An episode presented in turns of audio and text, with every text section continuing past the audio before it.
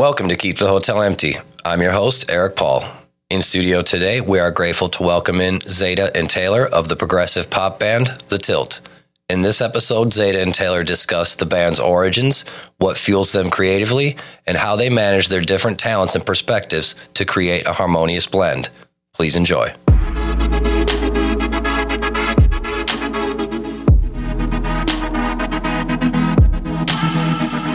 Welcome to Keep the Hotel Empty. Today we've kept the hotel empty to welcome in Z and Taylor of the band The Tilt.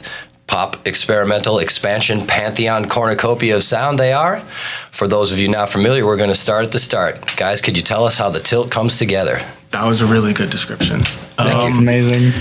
Uh, how did we come together? Uh, so like it's a really long story, so I'll try to keep it to like the most the Spark Notes version. um, but basically, Taylor and me, I think we started In- first In high school. in high school in your garage Yeah. playing Slayer or whatever we were doing. Yeah. Um, And when was this? this was year-wise. when I was 2010, about yeah, it was yeah, 2010. my freshman year of high school. Gotcha. So um, that started, and then slowly we got up a, a band with uh, Sawyer, and uh, it was our other uh, singer and guitar player. Um, and we were doing some sort of indie stuff. We put together an EP um, by the end of high school. Like, you know, we were still teenagers, very green. And uh, that band split up. And then the earliest form of this band started in about 2018 when Taylor and myself and William got together, started playing, and then some time passed. Sawyer joined in, and that's sort of how this got going in this iteration. But we've all been playing music together in different, you know, configurations for a while. So, what was the big inspiration in high school that got you going from just playing to we're going to start to be a band? We're going to try to jam with other people.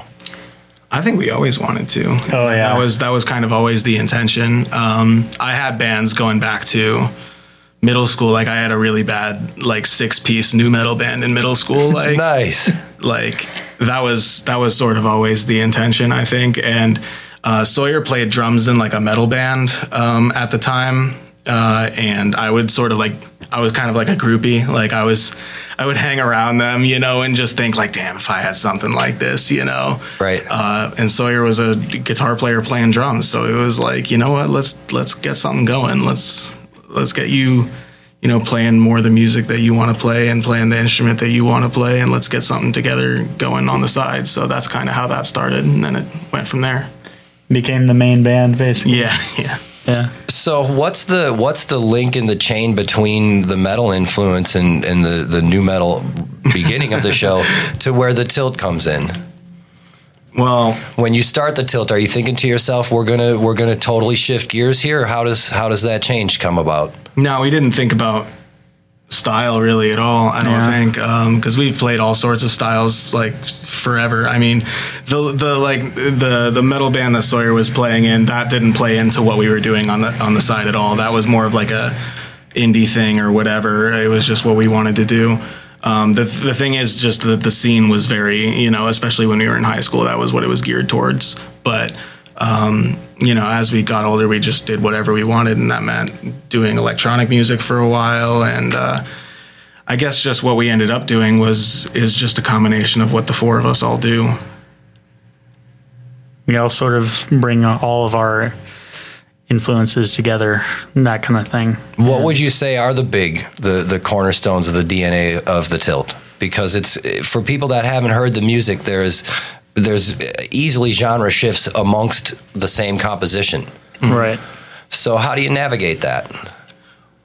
Well, I mean, basically, it just comes from when we, you know, each of us is going through our own day to day lives, listening to what we're listening to, being influenced by what we're influenced by in that particular frame of mind in that particular part of our life. And I think we're always, each of us is constantly shifting with what that is, you know, whether we're in a, you know, one of us might be in like a punk phase and one of us might be in like a techno phase, but we're all getting together and practicing and everybody, there's no like lead songwriter or anything like that where one person's going to dictate like we need to go for this or whatever so it's just we all get together and then whatever everybody's vibing with, they're going to try to get what they want out of that song, you know? So Right. somebody's listening to techno and they're like, I want to make a techno song. Nobody else wants to make a techno song.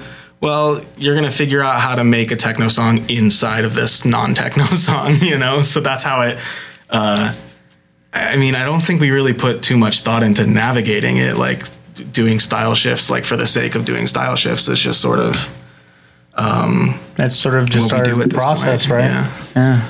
So inherently, the framework is almost no framework. Yeah. Yeah. Yeah, pretty much.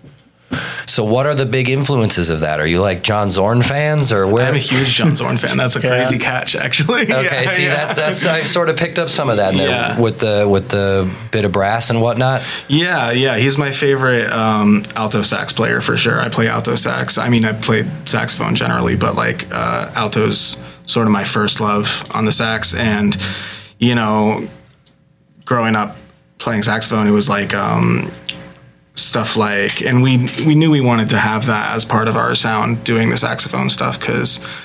Um I mean, well, it's just like if you can do it and it expands your uh, palette, then why not? But also, like live, it's like a lot of people, you know, react to that. So, but you know, growing up, it's like uh, all the cool saxophone players, in my opinion, were tenor players. You know, your uh, Pharoah Sanders and John Coltrane and stuff. And it was like, oh man, like I really picked the wrong, yeah, the wrong side of the things yeah, here. nu metal and saxophone. Yeah, that's, yeah, that's a well- tough one. and then and then sort of seeing John Zorn like how he made. I mean, of course, there's other people Ornette and stuff, but but uh, he really made alto cool to me. So yeah, that's a big that's a big influence for sure compositionally. Definitely. So that was one thing I did want to ask, and you said who who plays the brass? It's you that's playing the saxophone on the recordings, I gather. Yeah. So yeah. maybe you could just tell us quick who does exactly what in the band because there's a lot more instrumentation than just guitar, bass, drums. right. Yeah. Right. Well, so I do.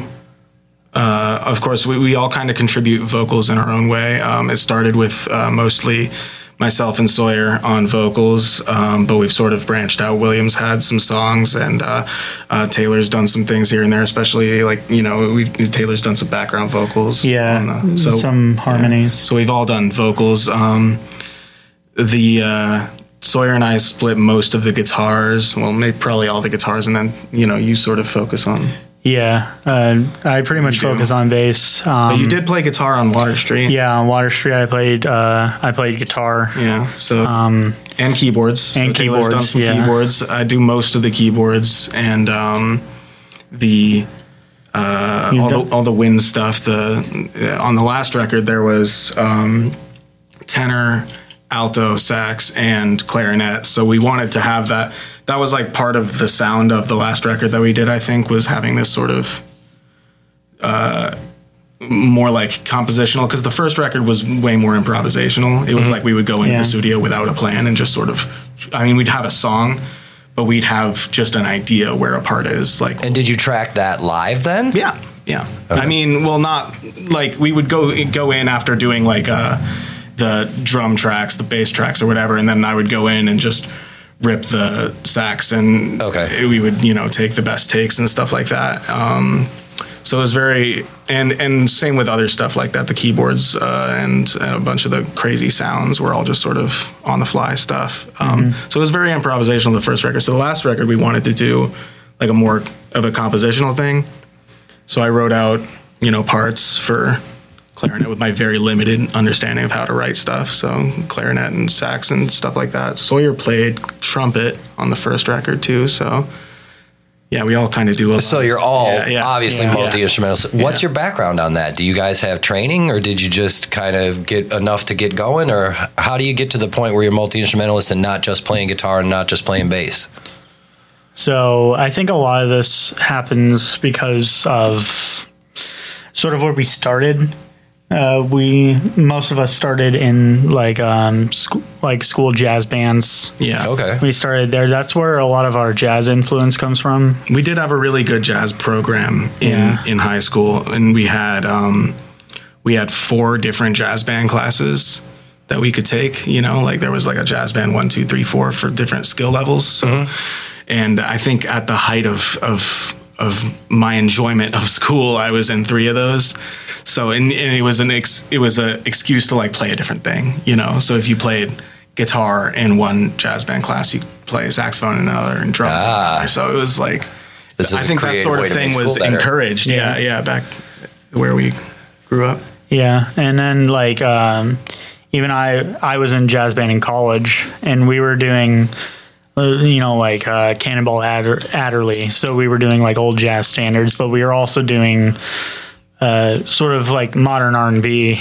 Like um, we did like September by Earth, Wind, and Fire. Oh, nice. So like it was one of those. Um, so that's that's more modern. That's like '80s, but more, or '70s, '80s, more more vo- more modern than like 30s and 40s jazz. But still a relatively involved composition, especially from a bass point of view. Yeah, definitely. Um, and then like we even did uh we did even did like uh, a bit of like Freebird one time. Oh, nice. One of the uh, one of the people at um, at my college was like the biggest fan of like Lynyrd Skynyrd and loved Freebird, so they were like egging, egging the uh, egging the like band program to play that. So that's like I played that. Our biggest influence is actually Lynyrd Skynyrd.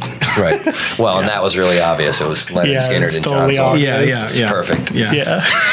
So, how important would you say it was being able to have that exposure to a, a, a progression of your musical skill in high school and not necessarily have to wait till college, and that it was encouraged? Um, I don't know. I, I, I think like if we honestly, if we didn't have that, I I still like to think we'd all be like banging on badger carcasses uh, live or doing whatever. That's the only we way to could. be Yeah. original. I heard. Yeah, yeah, yeah. Yeah. We, we would be doing something for sure. So I mean, I don't think like I mean we were we were in bands before we knew how to play, and I mean I I don't we still don't know how to play. We're still figuring it out. So you know.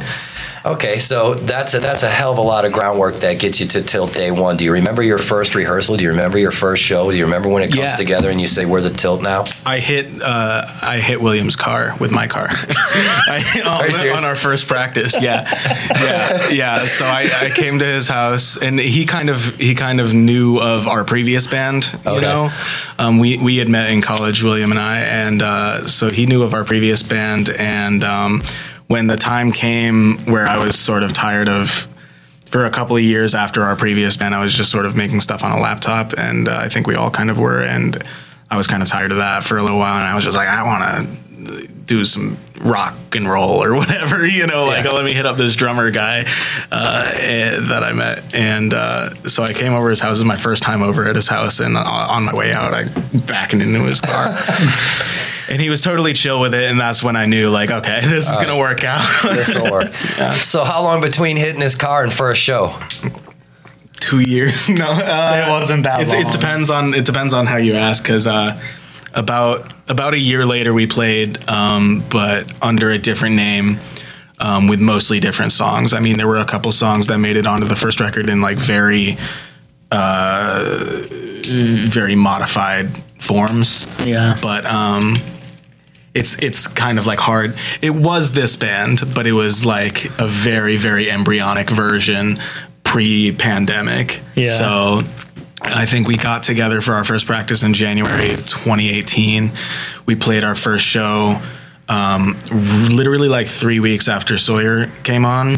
Okay. Like Sawyer was like, ah, I want to start coming by, see what you've been doing. So he did and wrote some lyrics and started singing a bit and um, we had this show lined up with like really no plans so we, and then we just we did that show so that was probably like may 2019 and nothing really else happened until you know post uh, Post pandemic. post pandemic So, how was pandemic for you? I know, I know everybody handled that a little bit differently Yeah. from the creative point of view. How was it for you guys? it was, i mean we wrote a record so It was uh that was sort of when the uh the idea factory, the musical explosion happened with us. Yeah. We just had all this time.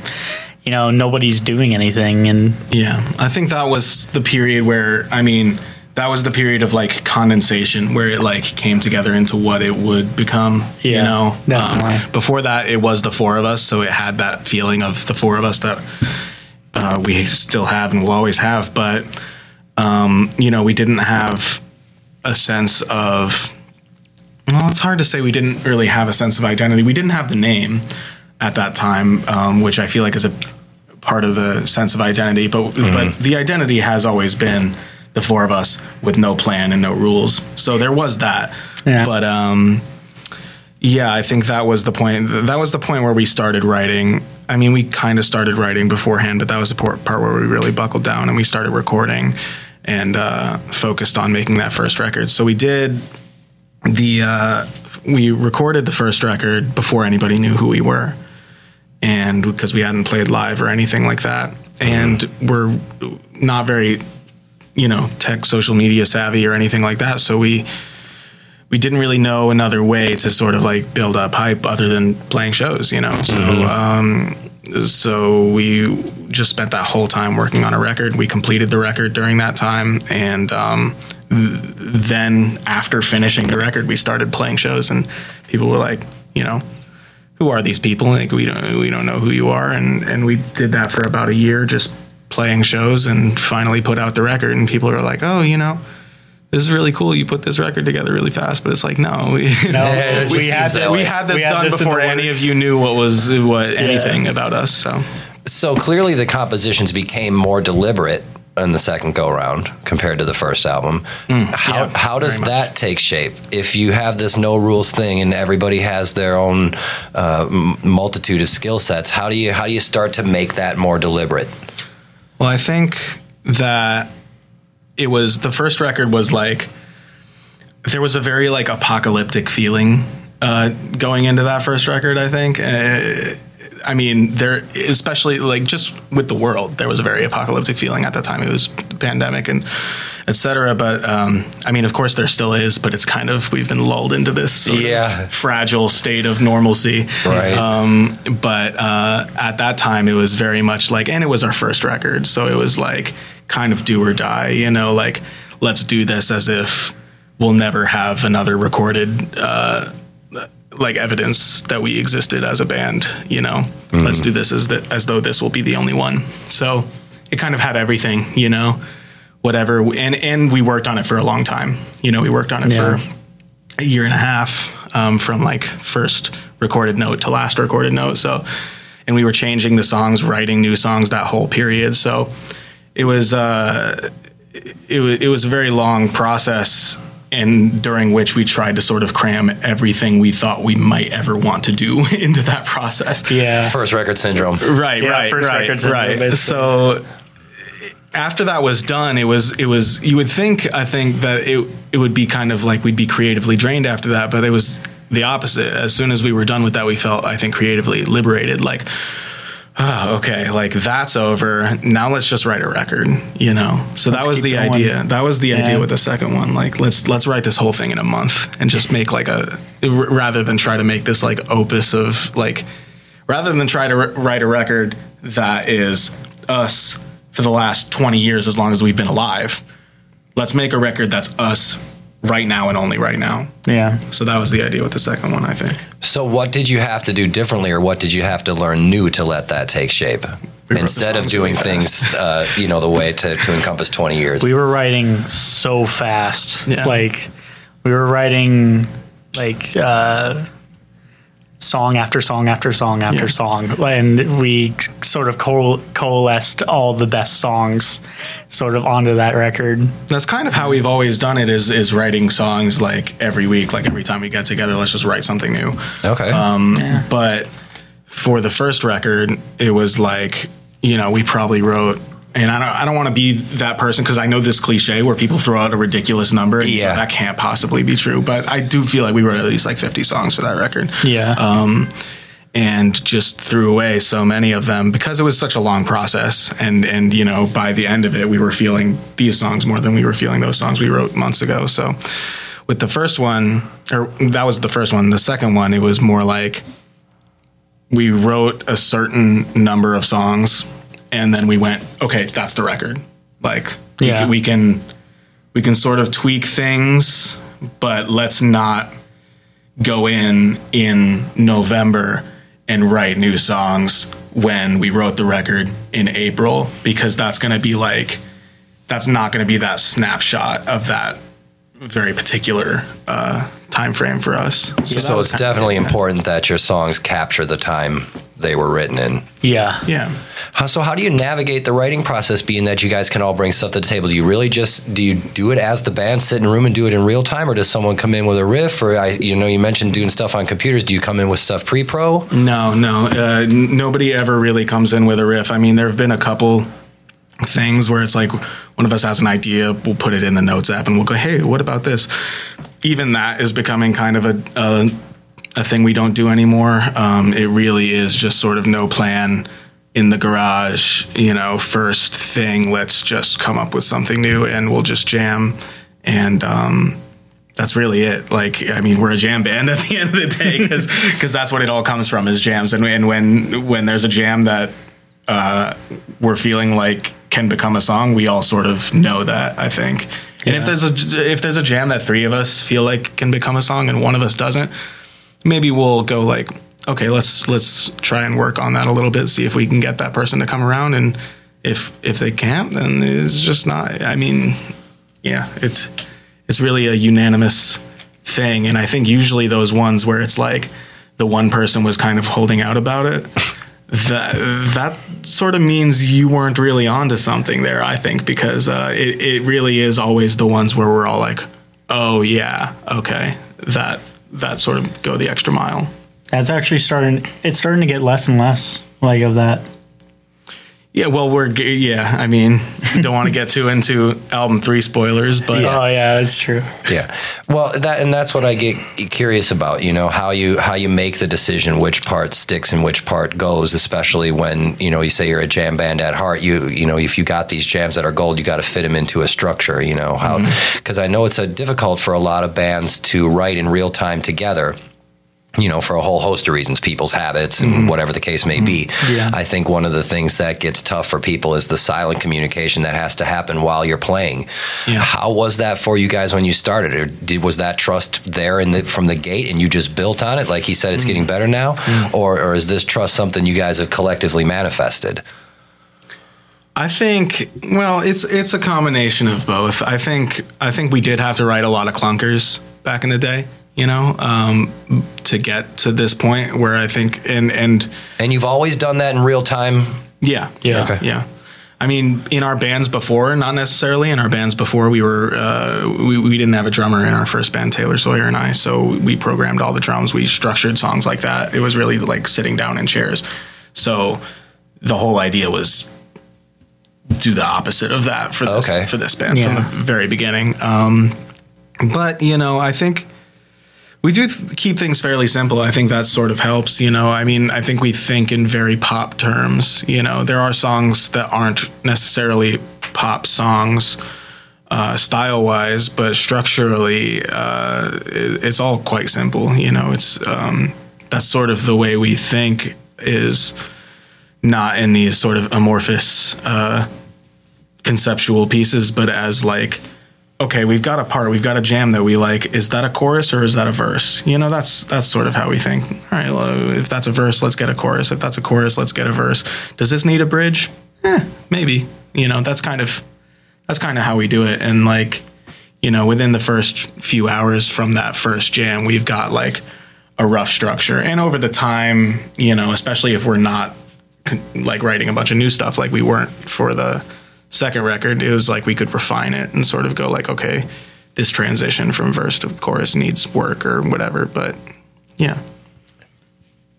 So it's like this the I hate to say it, but the the rules of pop music, where you can start to flower your uniqueness from, is that kind of how it goes for you? You can you can uh, go back to the well of this is a verse, this is a chorus, and then John Zorn around it because your songs, uh, I I read it with a little bit of a grain of salt when it says that you're an experimental pop band because I can hear a bit of like Talking Heads or like '80s style Yeah. pop and whatever, but the songs are so much more than that, you know. So I'm wondering because I know people's music sounds different to them because they made it than it does to everybody else. So I'm curious what parts of it sound like pop music to you, or is it that this is where the structural compass rose starts?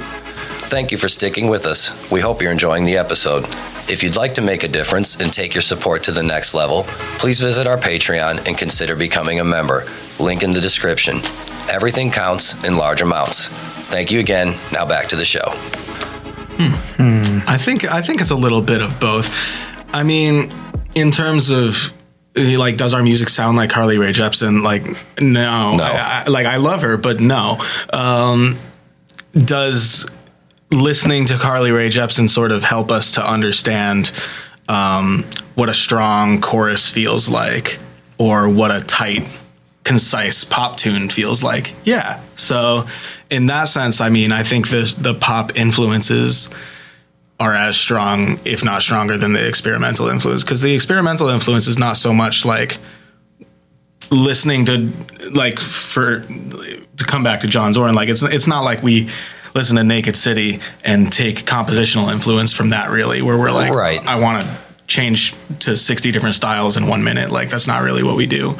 But it's more just. Um, it's it's just experimenting, literally. You know, It- let's take uh, a Rhodes keyboard and run it through Sawyer's pedals and see what sort of sounds we get. That's that's sort of the thing. But that's like superfluous. Like at the core, the song is like pop structurally. Yeah. Usually, there have been songs that aren't that way. Um, like Basil's Talisman uh, was like that ten minute long instrumental and those were generally more often the songs where uh, there was sort of an idea, like um, on a notes app or something. Like, let's try and do something like this. Let's try and do. I know Basil's Talisman um, was inspired by uh, La Fiesta by Chick Corea. It was like, let's try to do something where th- that song sort of has this big split, like. Four minutes in, it becomes a completely different song. Right. Yeah. And so we were like, let's try to do that. You know, that was the idea there. But I don't think, like I said, like the whole even coming to practice with a conceptual idea in mind is not really so much of a thing that we do anymore. Yeah, definitely not. So expectation is out the window. Yeah. Yeah. Yeah. What helped you get to that point? It just never existed in the first place. Expectation. Like, like, Yeah. it, Because I find a lot of people in creative endeavors, if they start with an expectation, either they get it and they're super happy, or it mires them and it ruins the whole experience. right. Yeah. Yeah. I think that is that. That's exactly it. Is uh, you know we can expect that we'll sound like this band that we love or that band that we love, and at the end of the day, we won't because we're not those people. you Right. know? Yeah. Um, so we'll we'll just constantly be unhappy if that's the way we went about it. But if we just think like use our imaginations to uh, imagine what this song at the end of the recording process is going to sound like, we're we're just still trying to get closer to that. Um, and I don't think we're there. We're we're never like, you know, when we imagine these songs in our heads, when we write these songs, I think we're all thinking of the studio. You know, we're kind of a studio band. We're a live band because, you know, we love playing live and and and we love that interaction. But the songs don't come from thinking of them in a live setting at all. They come from thinking of it in a studio setting. I think we all have the the end product in mind when we're working on it. And um, you know, I, I still don't think that we've ever had a song really where like the end result is exactly what we envisioned it from day one. But I wouldn't want it to be, you know. I think we're edging closer to that. If we were at like 40% last time, we're at like 45% this time, and we'll get closer with each record. And maybe before we, we die, we'll have a one that's like a 99.9%. There you go. And you don't want to kill all the fun of the pursuit. Exactly. yeah. Definitely I think that 1%, that 0.1% that's left over at the end, that's not what we wanted, is probably what people will like. Yeah, but if you have the fun in between, it was worth it. yeah. Okay, so you get to the point where we're going to take it back a little bit in your pandemic. You can call these songs done. We're not going to go out and have these be these magnum opus pieces, like you said. Where does how does the recording process start? You said you guys are studio oriented. What is that like for you? What was the process of recording the second album like? Hmm.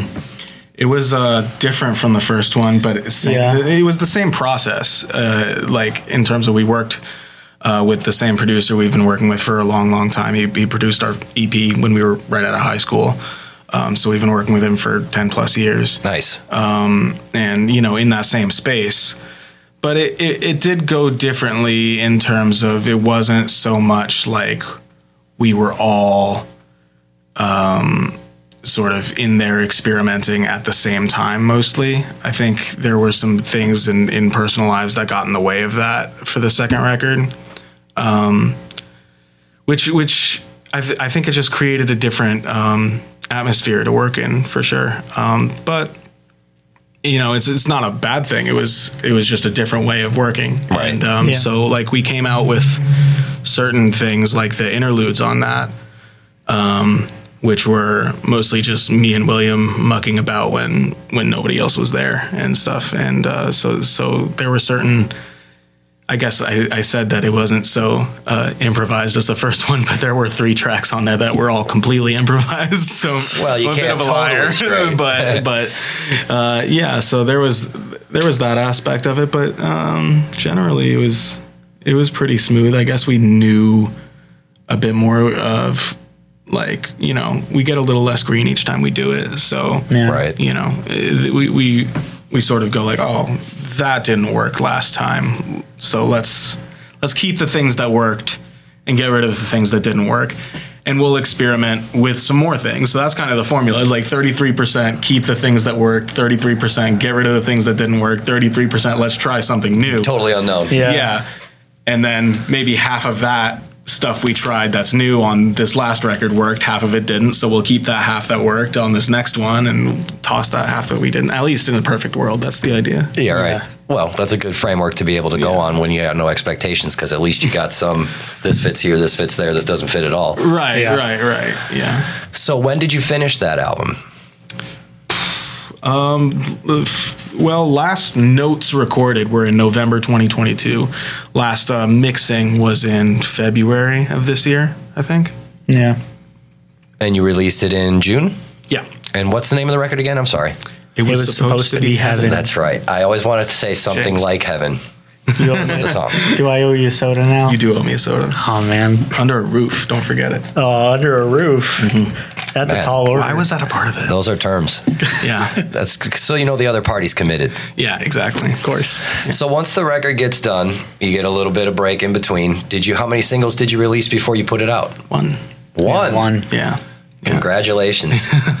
you, you've got you're the only band we've talked to so far that did it old school.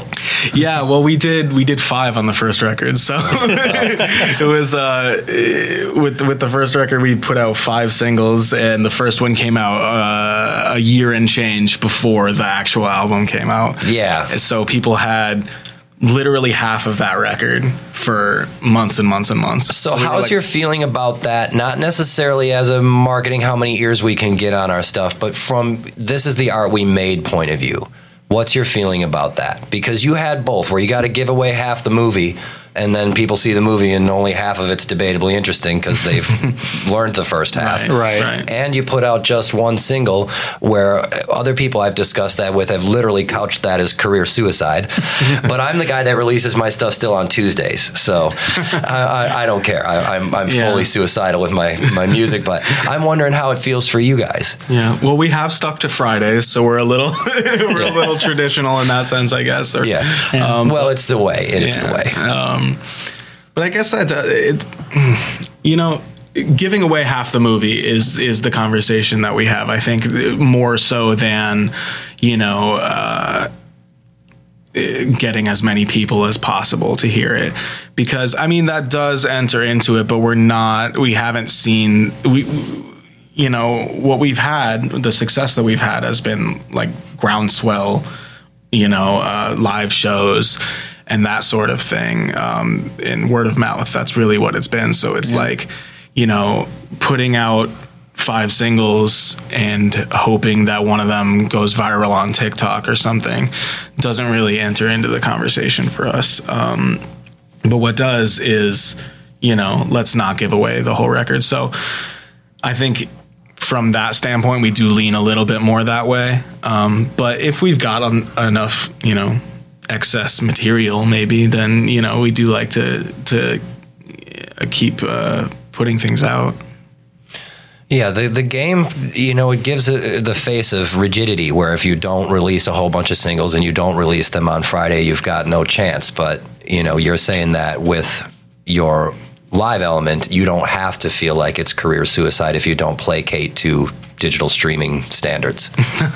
Right. Yeah, definitely. and and it's also i mean but there is the flip side of it where those singles are some of the songs that um because we put them out you know before the record and people had people had more time to soak up just that one single and i think that's kind of the art of the single Right. is that when that comes out people don't have this whole record around it where they're like oh, this is like a whole lot of music. I'm going to like pick the few songs that on my first pass I liked the most, and then I'm going to sort of get to know those intimately. And Right. the rest of the record, I'm not really going to get to know as intimately. With that one song, it's like, if you liked it, you're going to get to know that song really well. So the, the one single that we did from that last record is one of our favorite songs to play live. It's always been one of our favorite songs to play live, but I think ever since we play, uh, put it out, it's become even more so uh, one of the songs that people, you know, want to see us do. Hopefully, Yeah. I think. Uh, I think that's one of our mo- more requested songs. requested, yeah. Or requested, like we're uh, if, we, if we didn't play it, yeah, people, people Jokingly, might, might be upset. Jokingly like we're like a cover band or something like yeah, that. Yeah, right. yeah, yeah. Well, that it's it's that, and then it's Sweet Home Alabama. Yeah. Right. Well, because the Skynyrd influence cannot Right, be right. shuffled under the rug. If we don't play Sweet Home, it's a riot. right. Yeah, Well, that's understandable. That's that's the calling card of diversity. yeah, yeah. So you've got the new record out. Have you have you been playing a bunch of shows since then? What was what was the change of gear once you dropped the record? You hmm. did just the one single and you dropped records. So what's the statement after that? Yeah, the statement was actually to uh, get immediately working on another one. Um, so uh, the we played a bunch of uh, shows in preparation for the record. Um, in this spring, I mean, I don't want to put a random number out there because I really don't know. But for you know five five months or so, we were playing on average more than once a week. You know, Oh, maybe one point two times a week.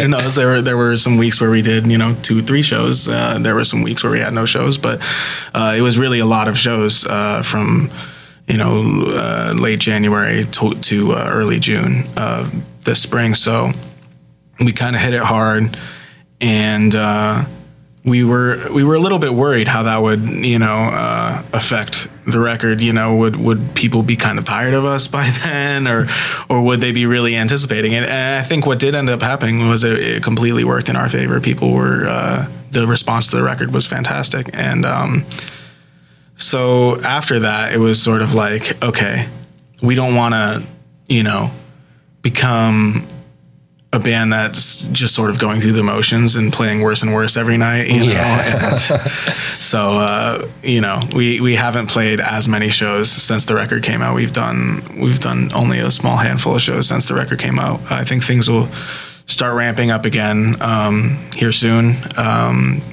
but uh, yeah, we mostly took uh, the couple months after the record came out to start writing new stuff. Yeah.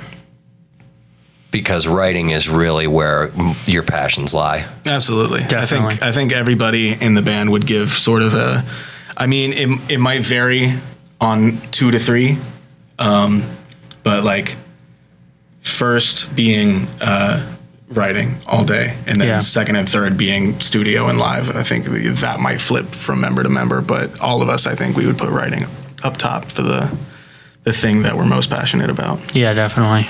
That's very cool. That's definitely a unique thing as well. Because you know most people are like, well, I do it all for the time I can be on stage. Yeah. You know what I mean? You gotta uh, gotta do the the busy work Right. essentially to do the to do the stuff where you can you know uh, show off your talents. Yeah. that kind of thing. I mean, playing live is really just a celebration of what you did in the garage. yeah, pretty you much. know, yeah, like- definitely. It's like the time in the garage is really what we're doing this for, and then and then the live show is just like, We get to share it. yeah, you get to be in our garage with us. You know, that's Yeah. kind of So it's like uh, I hate to make a sports reference, but it's almost like the Kobe Bryant thing. You're not there because of winning championships. You're there because of four day workouts and five a.m.s and your Yeah. time in the garage. Yeah, that's an interesting take on it. I, I know a lot of people don't necessarily have that same take. So you guys employ a lot of old school philosophy. You played shows to promote the dropping of a record instead of after it. You only did one single. You you're primarily concerned with writing instead of performing live or being you know celebrated on social media. Sounds like career suicide. I was gonna say, I, I, I very much uh, credit you guys for carving your own niche like that. I mean, I, I heard Just it. don't show this to Capitol Records or Atlantic. well, and, and, until it turns that that becomes the desirable thing, and then they're all calling you. Yeah, Yeah, it's right. true. So, but you do have a live show coming up, right? Yes. And Yeah, it, it is you do have a live show that's a bit anomalous in that you are going to play some covers, right? Yeah. yeah, that's one of them. Yeah. And I know it's not a big backbone of, of your guys' identity by any stretch, but I think it's super cool. And then you got an original show after it. So tell us a little bit about that because I think that's a cool little back to back you guys are going to have in a couple of weeks there. Yeah. So, well, the first record we've actually got, or record, the first uh, show that we've got coming up soon uh, is going to be um, a Friday the 13th show at Mojo Records in Tampa. Oh, nice. Um, after that, we are playing at Oscura in Bradenton. Um, we're doing um, a cover show of The Cure. And um, and then we're playing Oscura again, an, an original set uh, the month following that with uh, um, Hovercar and just some some really amazing bands. I mean, amazing bands on all these lineups. So we're really excited. Um, the the cover show is kind of something where we debated it for a bit. Um, because it was just such a not us thing to do. right. And I think maybe the thing that put us over the edge was exactly that. Like, It's so antithetical, we can get yeah. away with it. Right. Yeah, Yeah. Like this is maybe uh, something that people wouldn't expect us to do. So let's do it, you know? Um, yeah. How'd you pick the cure? Well, because Taylor already knows every damn Cure bass line. Sweet. and you got a chorus pedal and a flanger pedal to make it Oh, yeah. Okay, Yeah, cool. yeah. We're in then. yeah, they're one of our favorite bands, and we all went to see them um, a couple months ago. Uh, so uh, there was that aspect to it. Um, Yeah, they're still really good. Yeah, Yeah. incredible, incredible band. Um, uh, yeah, and it, it's Halloween, so you know we were like, oh, we can play some spookier sort of stuff. Is someone going to do Robert Smith hair? Absolutely. Okay, good. Absolutely. Oh, yeah. I had Robert Smith hair all through high school. Well, not all through high school, but mostly. All right, fantastic. Yeah. That's good. So how are you going to approach doing that? Are you going to try to do them traditional like they were? Or are you going to are you going to detiltify them? Well, that was one reason why The Cure was such a good band for us to do, I think, was because, first of all, there's a lot of diversity in their music already. Mm-hmm. And I think that that was uh, something that sort of, that's something that speaks to us is, is being that sort of band of two sides in a way, or many sides, you know, because they've got that sort of like pop, uh, just like no frills, complete pop Yeah. stuff, Yeah. you know, and then they've got that stuff that's just like, I mean, the closing track off pornography is just like a tape loop nightmare. so, you know, they've really got it all. So I think that spoke to us in that way. And so there's already diversity there for Shared us to DNA. work with. Yeah, Yeah. shared DNA from like the the pop side of the dark side because we kind of do that too. But it was also like they're really good songs to sort of stretch out in, you know, especially the uh, the early stuff, the the more gothy stuff or whatever, and the uh, the disintegration stuff. Um, it's not so much like verse, chorus, verse. You have to do everything this way. Um, a lot of those songs are just sort of an ocean to lose yourself in. Right. So I've thought that that was like a that's a really good uh, place for us to sort of tiltify them, you know, do our thing. Um, because these songs sort of stretch out for a while. It doesn't need to sound like the way the Cure stretches out with uh, you know uh, just the the way that those guys play together. It would be the same songs and stretching out in the same way, but they would sound the way that we sound when we do that. Very cool. So what's your favorite one you're doing? Do you got them all picked out already? We do. We haven't. Well, mostly we've been kind of uh, discussing some, uh, throwing some last second changes in there. But um, Thinking about uh, Lullaby. Oh man, I love that song. Yeah, yeah. Um, Love Cats would be cool. I said Love Yeah, Cats would be That's cool a great tune, do too. that, But uh, um, geez, what is I, I I think we'd each give a different answer for this, but probably the one I'm most excited for is Fascination Street. Nice. Cuz that's uh, that's one of my favorite songs, but it also it it it really epitomizes that sort of like stretching out sort of feeling, and I think that that one is gonna be really really free for us to explore and do our thing in. Yeah, that's a cool one-off thing to do, just to stretch your legs as a band a little bit, and then Yeah. put that in the closet and go back with what you learned. Right. Definitely. Yeah, it was sort of like we didn't learn how to write songs by covering other bands. Now that we've learned how to write songs, though, let's prove to ourselves that we can do this. Right. Yeah. So you've been doing a bunch of fun stuff. You got a cover gig coming up. You got your own gigs coming up. You got a Friday the Thirteenth show coming up, and you've been writing. What's the time frame for this writing? Are you going to try to put the pedal to the metal and get another record out sooner? Or are you going to let this one breathe for a couple years like last time? Pedal to the metal. Pedal to the metal. All, all day. All the way. Yeah. I think uh that's another kind of old school mentality that we have is um, don't edit that. Oh, genius of love that can interrupt. Yep. Um, uh, wow, my whole train of thought gone. Um, so yeah, pedal to the metal. Uh, we really liked the idea of, and then this is actually was something that we talked about. Um, in the early days of the band was you know the 2020s are coming up uh, and we really love those uh, artists some of our favorite artists all sort of hit i mean there's there's artists of ours artists that we love that sort of have been more sparing with their records but i think some of our favorite artists you know like bowie in the 70s uh, or eno in the 70s or, Or maybe even the Tom Tom Club. yeah. Or, or the or the Cure in the '80s, they sort of hit it, and and that was their decade to go out and just. I mean, the the Cure did what like eight records in in in the '80s, Right. And Bowie did God knows how many records in the '70s, and they're all great. Um, especially the Berlin yeah, ones. yeah, Yeah. yep, yep. That's Low. I got to chill Yeah. out. I, Yeah. I can't live without that album. Yeah. So I think that was sort of our idea, and and and they stretch out so much. You know, they find who they are by doing all those records. Like a, a, a Cure record from '82, the pornography, the Cure record from '82 does not sound anything like a Cure record from '87. You know, like that's just a five year span. In in that span of time, there's a lot of bands that you know will put out one record in each of those years and they'll sound exactly the same you know mm-hmm. we want we didn't want to be that we wanted to be the band that that puts out five records in five years and the first one sounds completely different from the last one so Yeah, and the Cure they make it all the way on their road to working with Ross Robinson and recording live Yeah. and doing the whole Yeah. Korn doing the Korn unplugged yeah. So so where where do you see what what ideally do you see your progression being like? What are the some of the things you want to incorporate in this well next i absolutely want to play unplugged with Korn? Yeah. no question No question. And Yeah. cover Sweet Home Alabama Yeah. with Korn. With Cor- yeah yeah yeah, yeah Bagpipes. exactly exactly Oh, Bagpipes yeah. Alabama. Uh, yeah. Or we'll just uh, we'll talk talk it and we'll just we'll make a really great record and disappear off the face of the earth. Who knows? Um, but uh, yeah, I, I mean, is this more of like a you know where do you see yourself in ten years? Yeah, yeah, kind of. Do you want to do things where you start to record live, or you know, do completely turn some of your things on its head, or do you just want to add to the things? Well, we do love adding to the things. We're pretty addicted to that. But I think uh, we always want to just sort of do the opposite of what we just did. Um, like with the first couple records, the first record was, like I said, very maximalist and. Uh, and, and it had a, a very positive uh, lyrical message. That was the whole idea. Uh, tying it all together was even though the music was all over the place, the message was consistent. And so for the second record, we didn't really plan it this way, but the second record ended up being quite minimalist and quite dark. So Yeah. I think we just sort of have a tendency to uh, whatever we just did, we don't want to do that again, you know?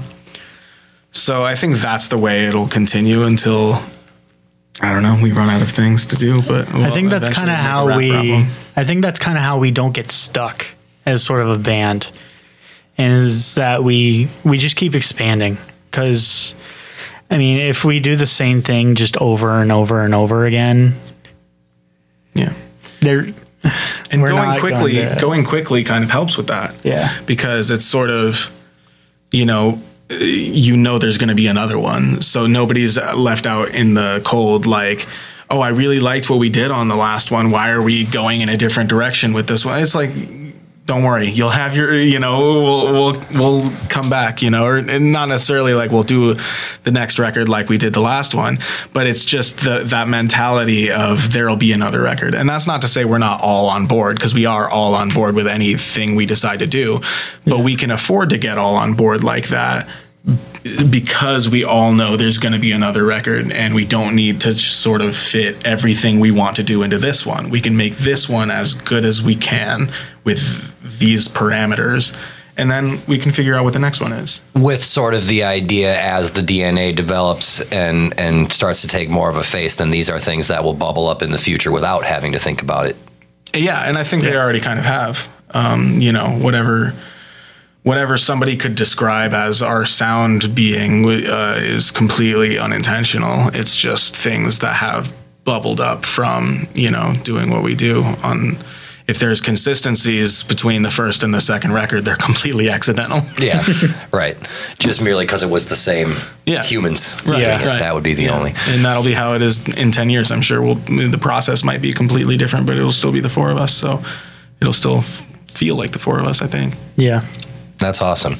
So it seems like you guys can really take away a big amount of gratitude from the fulfillment you get from writing, you know, mm-hmm. and then you can do all of the things that go along with it. You can take away the the gratification of having written and having done something the four of you in real time. That's definitely a unique experience. I'm wondering how much you think about it or what you would like for the listeners to take from it because I know the listener can inherently take some of the uh, process that went into it when they hear your music. This was clearly not something people slept on. This was deliberate. This was intentional. But they don't get to take away your gratification. With your vibe of your music, what do you hope your listeners take away when they hear your stuff? well i think all of us sort of got into music uh, because of somebody you know. We can we can pretend uh, that that's not the case but that's of course the case with every musician. Is- Right.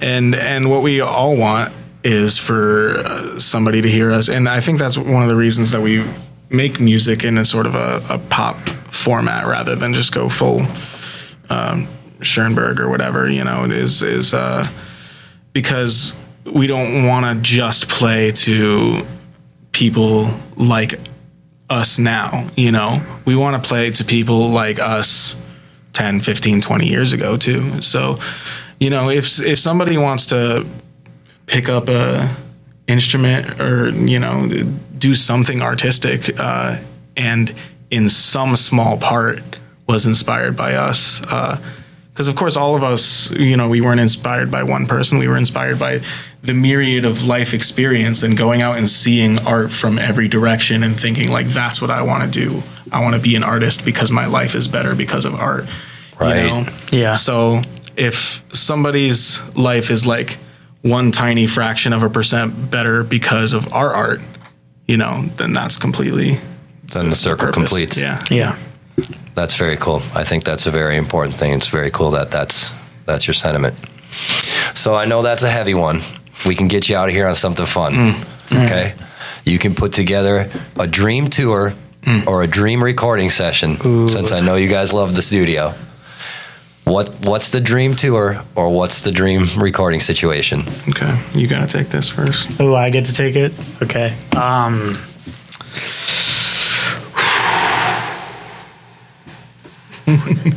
I didn't have uh, I didn't have something pre-prepared for Oh this. no, they never do. they never do. So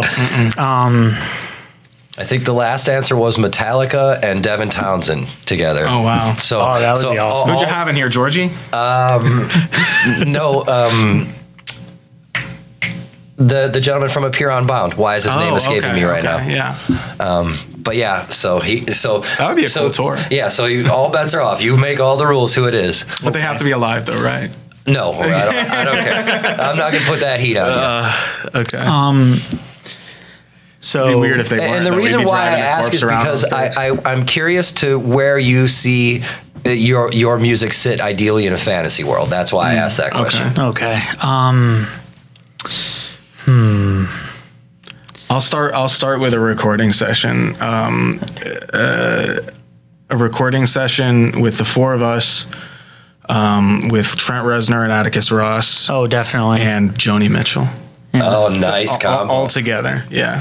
Um, I would say like uh, Siouxsie Sioux, and then like um, this is a band I just saw recently. I saw um, I saw Melt Banana, oh yeah. and they're probably my favorite Japanese hardcore band. Yes. And I saw them with uh, Otto von Schirach and Nice. then um, and then Igorrr, Oh, I love Igorrr. and they were incredible. Like all of them were.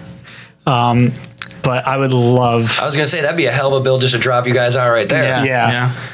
I would love to do. Um, I would love to be like even in the same studio as Melt Banana. Like that would be incredible. The fiasco would be on. Mm-hmm. Yeah. That that's when your cornucopia would go exponential. Yeah. Oh, yeah. Yeah. I want to play one of those. Uh, I want to play one of those big uh, butt rock festivals. I want to play Welcome to Rockville. That would be awesome. it would be cool if Danny Wimmer, whoever books that stuff, actually did throw a curveball on those bills, Yeah. so it Yeah, wasn't so monoculture. Yeah. Well, I mean, I think I, I don't know. Like, hasn't like hundred gecs been getting put on some Yeah. of those bills? I Yeah. mean, Yeah, come they on. did one. Come on. Those like um, Hit us up. Those like Gabber style hyper pop kind of things. Yeah. Yeah. Yeah. You love that. No one drops a Gabber reference anymore. love that stuff. Yeah. Well, I really appreciate you guys coming down. I think everything you're doing is super cool. I encourage everybody to go check out your music. We'll definitely have links in the bio to everything. Um, look forward to seeing you live. I hope I can catch that Halloween show because uh, I feel I'm going to be a fan of you and a fan of the Cure. I already know I am. So, onward and upward. I appreciate it very much. Thank you so much. Thanks for Thank you. us. Yeah, no Yeah. problem.